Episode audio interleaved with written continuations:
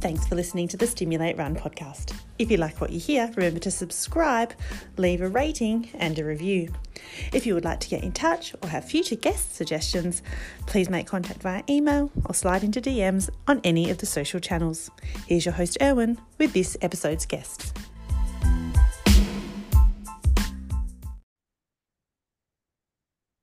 Okay, everybody. Um, I'd say this before every episode, but I'm really looking forward to this guest and um, unpacking a bit of her story and also help educating. I feel like part of the podcast aims from day one was to help educate, whether it be training methods or um, uh, social issues, and we'll go through a few of those. But um, my guest on this episode has a special story. Uh, we'll go back from where it started. Where she resides now is in the Northern Territory of Australia, for all of those who uh, are based internationally. She recently completed the final of um, all six of the majors, so she has the six star. She is also the first Indigenous Australian to do so. And welcome to the podcast, Allirra Jennings. Thank you. Um, I'll just correct it's first female. female. My yeah, my king is Charlie Ma, and he completed the six in London last year in October. So I was actually there for that one as well. Oh, nice. And I think off air, we were talking about what was education for me as well and how to introduce you. And I think mm-hmm. this is something that could really be beneficial to everybody out there listening. But um, I suppose to put it in its pure form, how I asked the question was mm-hmm. Do I introduce you as an Indigenous Australian or an Aboriginal Australian? Um, and you kindly uh, provided me with some clarity. And if you don't mind doing that for the listeners now, that would be awesome as well. Yeah. Um, okay. So I'm an Aboriginal woman. My um, clans are Kungarakan and Gurindji in Australia in the Northern Territory. Uh, that makes me a freshwater person.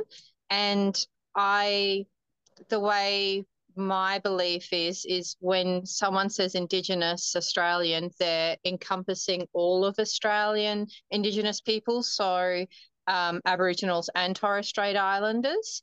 And if if you want to refer to me as aboriginal i i am aboriginal. If you want to refer to me as indigenous i am an indigenous australian. But i would probably hold back from introducing a Torres Strait Islander as Aboriginal because their culture, language, and belief systems are quite different. So um, I think there's a little bit of confusion, but Torres Strait Islanders definitely like to be called Torres Strait Islanders. Yeah. And then in terms of the acknowledgement to country and welcome to country as well, we kind of touched on that. Can you mm-hmm. provide mm-hmm. a bit of context on both of those? Yeah, so uh, I, at the moment, I'm living on Larrakia country. So even though I'm Aboriginal, I wouldn't do a welcome to country. I would do an acknowledgement of country because although my uh, I do have family who have um, who are Larrakia. I'm not Larrakia myself, so I'm not entitled to welcome people to my country. I can acknowledge that I am on Larrakia country. But if I go down the highway a little bit and we're in um, Kungarakan land, or if we go down to Gurindji land down at Wave Hill, um, then I would be allowed to do a welcome to country where I'm welcoming you onto my land so let's go right back to the start and find out a bit about you before we go into your running journey and the majors and uh, everything else. Mm-hmm. Who are who is Allirra? Um, where where did she where was she born? Um, yeah, and kind of step us through that um, stage. So um, yeah, so my maiden name is uh, Allirra Ludwig, which is quite German. My grandpa is German and my grandma is Aboriginal. I was born in Darwin and I the the same doctor that delivered me actually delivered my cousins, my dad, and my uncles and auntie. So a little small town. Um, I grew up on a farm actually outside of Darwin, called um, a suburb called Humpty Doo, and I grew up along. Uh, I was the youngest of three, so my older brother and sister wanted nothing to do with me. So I just hung out with all of the ducks and the chooks and the goats. and um, um, I think now, as an adult, that kind of really comes through a lot because um, I have a really soft heart for animals. And yeah, um, what else about me? Oh, uh, my Kungarakan name is Kariel and my skin name is Nungari. So my sister's skin name is also called Nungari. That's why um, I think there's a little bit of confusion when Aboriginal people refer to their cousins as sisters or brothers. That's because we have the same skin name. So um, we're not once removed like what in like white culture. And my sons, uh, their skin name is Jungala both of them. And my nieces are Nangala. And how do you go educating that next generation about, you know, their history? Like you personally, how do you go with it? And then I suppose what importance do you place on it too? Um, I use uh unfortunately my there's not a lot of speakers in my Kungarakan language. Um, we had two survivors of a genocide, just uh, um, how would you say historically in yeah we had two survivors. So it's not a language that's really spoken a lot. Um, the words that i do know i use as much as i can with with my children. So they'll come home from daycare and they'll be pointing to their bits and calling them in, in the English language, and I'll be correcting them in Kungarakan language. Yeah. Um, and other than that, I think um, we still have some cultural ceremonies that we do. And so involving them in that, where they're getting their Kungarakan names and um, having like funeral ceremonies. We still do. Just, um, I think when they get older and they're not so into uh, hip hop culture and all of the normal culture that kids are interested in, they'll they'll want to know more about who they are and and their place in the community. Yeah, I kind of find that was my next question was going to be do you think there's a moment where you become interested in your history and I'm interested in when that might have happened for you, because I suppose for me, it's almost like you hit an age and you go, who am I? And like, yeah. where, where did I come from? And whereas I know that I, I yeah, the younger sibling yeah. or my brother yeah. hasn't hit that stage yet, or he might have. And it's kind of like you go, oh, like what, who, what am I made up of? Yeah, I think it's definitely um, I see this through a lot of different cultures where children are going uh, are growing up and they think that they are the center of the universe. And and then you get to teenagehood and you have that belief that you're an adult and you know everything. But then the more you mature and the more you grow up you kind of go there are different cultures, religions, who am I, where do I fit? Um, it, I think it's just a natural progression as a human to go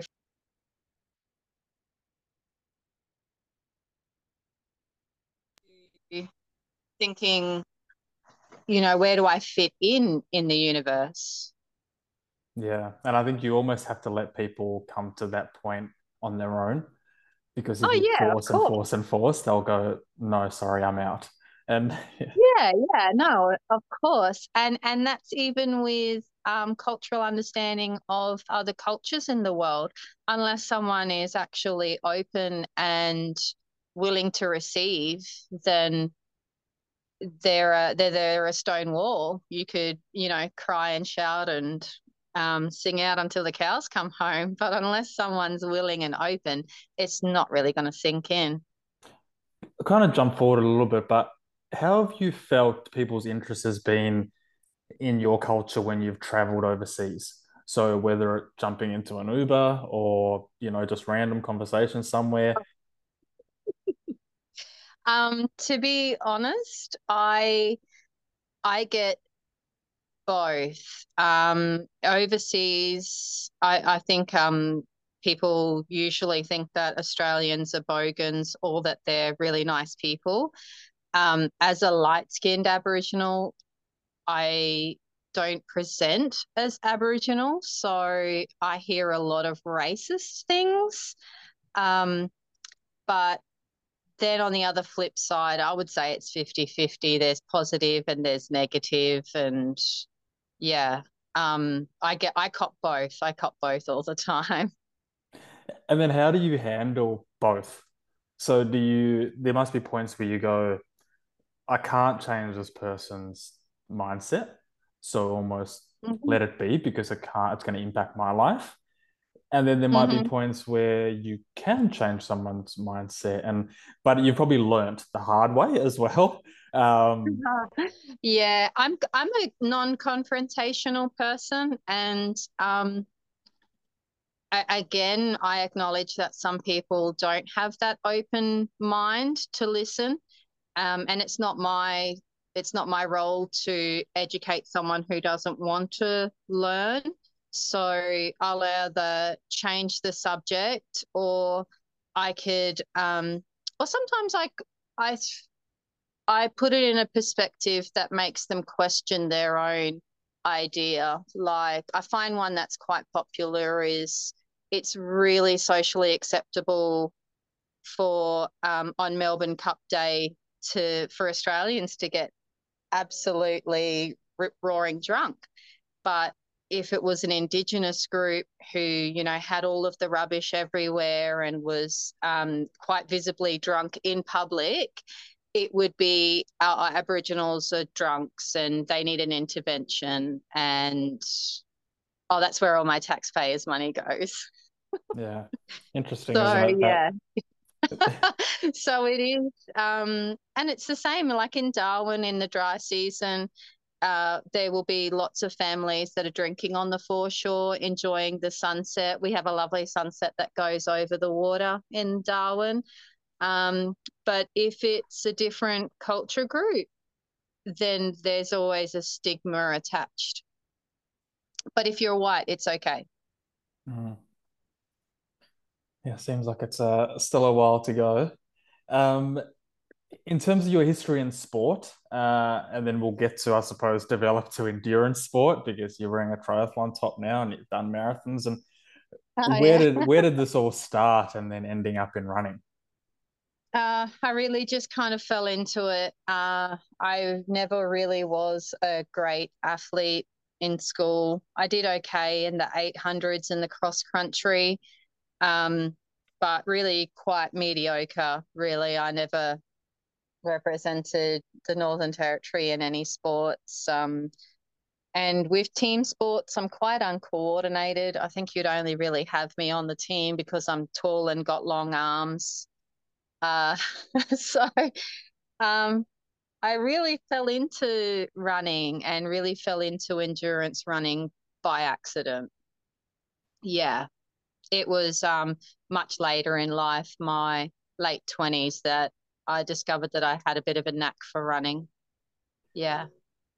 And I couldn't imagine uh, the community would have not raised an eyebrow when you know you came home and said, "Oh, I'm going to go do a triathlon. or going to go run a marathon."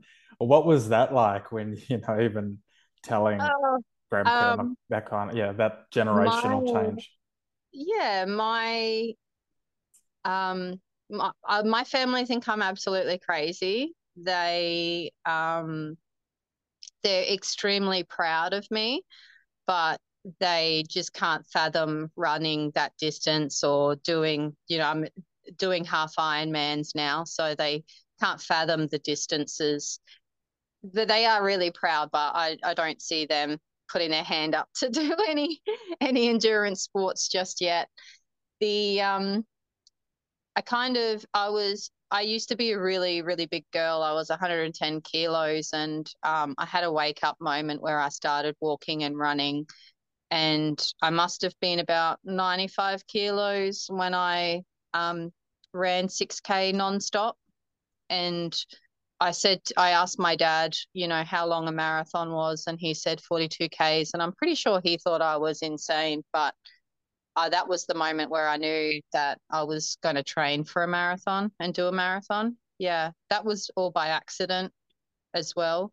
Um, but yeah, I've actually had family members admit to me that when I was talking about training and doing a marathon, they didn't think that I would stick it through. Uh, but I'm the I'm the best part of stubborn, and I've got a good engine under the hood. So yeah, it all came came together. Do you you just mentioned those people who you think didn't believe you'd do it? Do you potentially do something as well to prove people wrong, or are you more of the prove people right type thing? 100%. That's I'm um I don't I'm a little bit competitive, but if you tell me that I can't do something, I will definitely do it out of spite.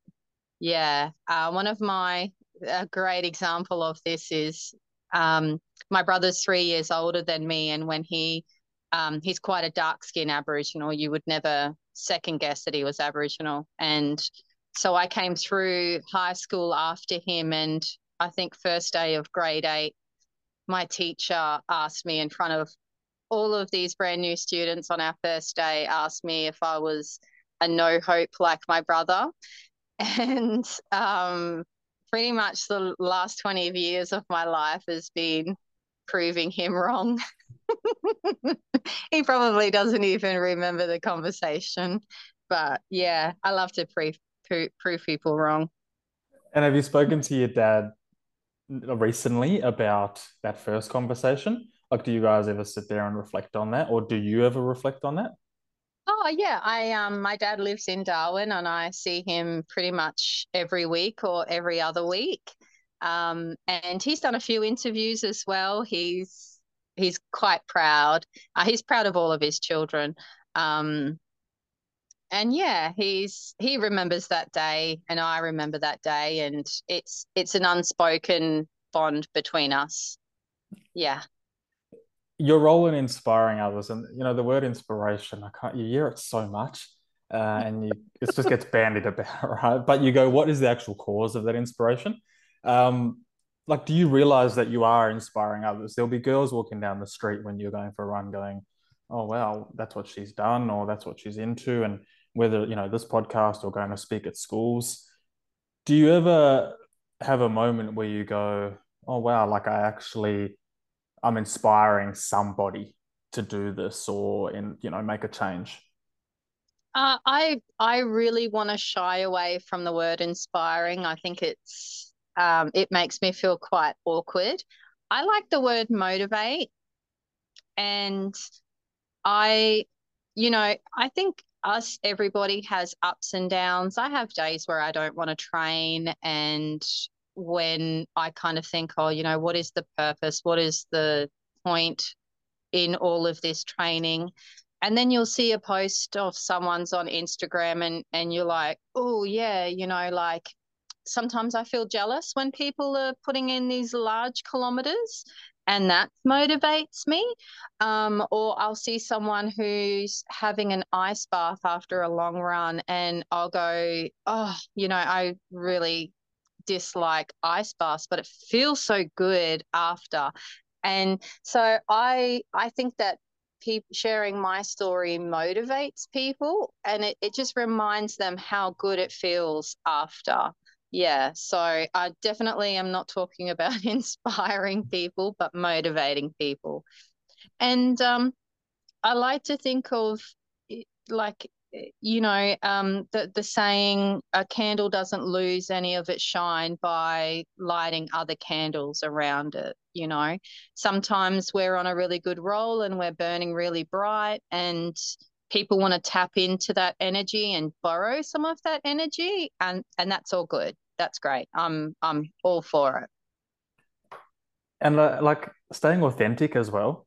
You know, you tend to find, you know, the more people achieve, again, generalizing, mm-hmm. sometimes mm-hmm. they lose that authenticity because you're gaining a profile, right? Like you potentially can you could have gained a profile by now going i'm the first to do this first to do that however you but not really knowing you before this but you've kept your authenticity is that important to you as well yeah definitely um i i am very humble and i don't want to big note myself or um i'll i'll accept that i've worked really hard to achieve what I have, but I'm not going to big note myself about it and, you know, carry on like a pork chop. I think if if someone out there has run 5Ks for the first time and it was really hard for them to get back into the get back into running, then that's just as commendable as running the six majors. Yeah. I think we're we're all on the same team. I'm it, I'm not worried about whether people run 5Ks really fast or whether it's their first K or they're doing 50Ks. Everyone's doing great. Every step forward's awesome. What are the things that you've learned through your running? And it might, you know, things that you take into everyday life or parenthood. Mm-hmm. Um, yeah, what are the things that you've learned over your time that have assisted both ways? Uh, I've learned that I can pull a rabbit out of a hat for a half marathon, not so much the full marathon. um, I have found that I am I have a really good knack for running. Um, despite not looking like the stereotypical endurance runner, I um, can definitely hold my own. And I think running is and training is almost the only place in my life where I'm patient. My um my natural characteristic is that you know I want everything yesterday and when I want something I obsess over it uh, but running is running and endurance training is the only time where I can actually be patient yeah even the three minutes I was waiting for you to log in, I can't sit still. I've got to, you know, start doing the laundry. And um, I think I actually may have ADHD, but the the training kind of wears me down and and calms it out. Well, yeah. I suppose, I'd say that you're also very comfortable in your own company, right? Yes, uh, but I do suffer with my own head. I um I've had I've like battled depression for 20 odd years and I have an anxiety disorder. So sometimes my inner voice can be really nasty and really mean. Um running sometimes helps. Sometimes I do have to run with music just to drown out that really nasty voice, that nasty Allirra inside there. Yeah well, by achieving what you have, I think it's highly commendable um, that you're able to to keep pushing through. Why the majors? So why did you decide that that's what you want to do instead of, you know, you can go to Melbourne Marathon or Perth Marathon? Or why did you want to? Why did you go for the six star? Uh, I'm a I'm you know my my favorite color is glitter. And when I saw the six star medal, the first expo I went to, which was in New York, 2014, um, there was a little stall there. I'd never heard of the six stars before, and there was a little stall there. And I got a, they gave me a keyring. I still have the keyring. And they, they said, oh, if you run all six majors, you can get this big medal. And I went, wow, that's really shiny. where where do I sign? um so yeah, and I, I like stars, I like glitter, I like unicorns. So that was it it is quite shallow, but that was my motivation. I didn't really go, I want to be the first Aboriginal girl to get all six majors done. I was pretty much just like, oh, I want to, I want an extra medal with stars on it and with stars in the name. Well, you're going to struggle to find what's next, but I suppose what's next? What's still on the bucket list? Do you go again? Um, I actually won a lottery spot to Berlin this year. Uh, it was part of this 24 hours that I just had amazing luck. And actually, yeah, I won a spot into Berlin. Um, it's my dad's 70th that month, so I'll take him to Berlin with me. And um, and my dad, you know, his mum's Aboriginal and his dad is German, so um, it'll be really good, you know, just to take him back to his dad's homelands kind of thing. Um, I will stick with the half Ironmans that I do. I'd like to crack under six hours for for those. Um, for those not uh, listening who don't know the measurements, it's 1.9 kilometer swim, uh, 90 kilometers on the bike, nine zero, and then a half marathon at the end. Yeah. So I'd like to crack six for that. The best time I have so far is 610. So I need to shave off 10 minutes. Um, I think I will I'll keep on running marathons, definitely. Um, and maybe I'll be crazy enough one day to do the full Ironman because you know I already know how much fun a marathon is. Why not tack it on the end of a 180 kilometer bike ride? Natural progression, right? Yeah, I reckon there's worse ways to to spend your Sunday. Interesting part is the training. So for those who mm. probably aren't aware, you live in an interesting climate. Um, how do you go about this, uh, let alone you know, just one discipline, but then the three?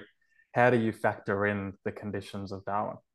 Uh, um, Darwin's really tough. If the, if it's not, you know, cyclones and thunderstorms every evening, um, it's just unbearable heat you know, for people overseas who work with Fahrenheit, I think a good portion of the year it's 99 Fahrenheit and 36 every days in Darwin.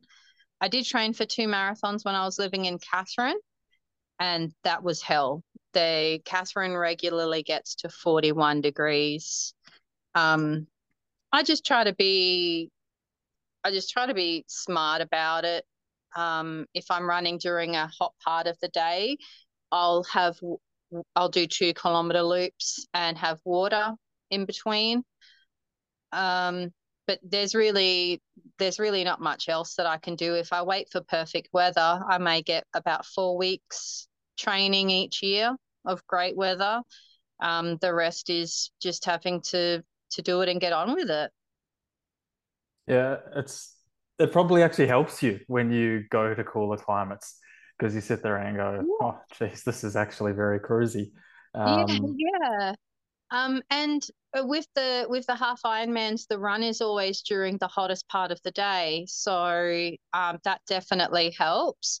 Um, I can't get a lot of open water swimming training done here because of all of the crocodiles, so I, I am at a disadvantage there when it comes to the Ironmans. Um, but yeah, I do find when I go to oh, and all of the majors are all in spring and autumn, so quite cool weather, and then all of my trainings in the heat because we're opposite seasons. So yeah, but yeah, I can't train for just four weeks of the year, so I have to just get it done. You, you must actually love the opportunity to wear a jacket. Just oh. you... um, anything that's below 24 degrees, I'll wear a jumper. Yeah. Yeah, that's how hot it is here. Um, we're getting down to mid 20s at the moment, and we've actually, I just bought a little fire pit. for um for our winter nights.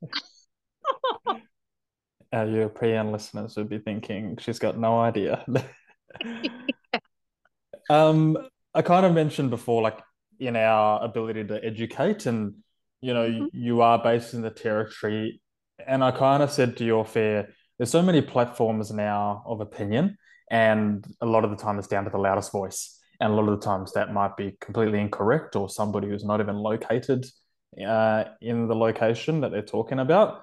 I'd love mm-hmm. to kind of hear from a local's point of view uh, the current landscape in the territory and almost like how help us see what it's like at the moment um, and yeah. then what society can almost i use the phrase do better yeah yeah um uh, and i'll be careful because although i am an aboriginal person i don't i don't really want to say that i speak for everybody i mm-hmm. can just speak for myself and um my opinion you know it's kind of like if you had an opinion and then say that that opinion was held for all of West Australians, you mm. know. So I just wanted to make that really clear. But again, like you said, it's always the loudest voices that get heard. But people in the community, Indigenous people in the community, have been saying for a really long time that the systems in place aren't working and that something needs to be done that's different.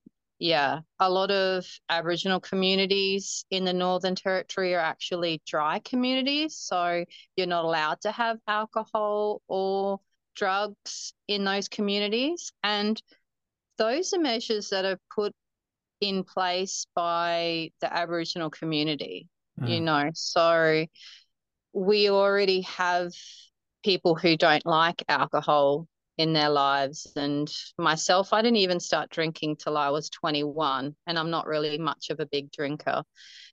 But the people, the low voices, the little voices that don't get listened to have been saying for a really, really long time that things aren't working. There needs to be changes. And I I get conf- I get a little bit frustrated when I in Darwin, you know, there's these actions for, or there's Facebook pages, actions for Alice and, you know, Stop Crime, NT. But Indigenous people are also affected by violence. I see that mainstream mainstream um, Northern Territory sees it as a black and white issue, but really we're all suffering. Um, and if you look at the statistics, you know, an Indigenous woman is three times more likely to be a victim of domestic violence. So I'd say that we actually suffer somewhat the most. Um, I don't know personally what the solution is to it.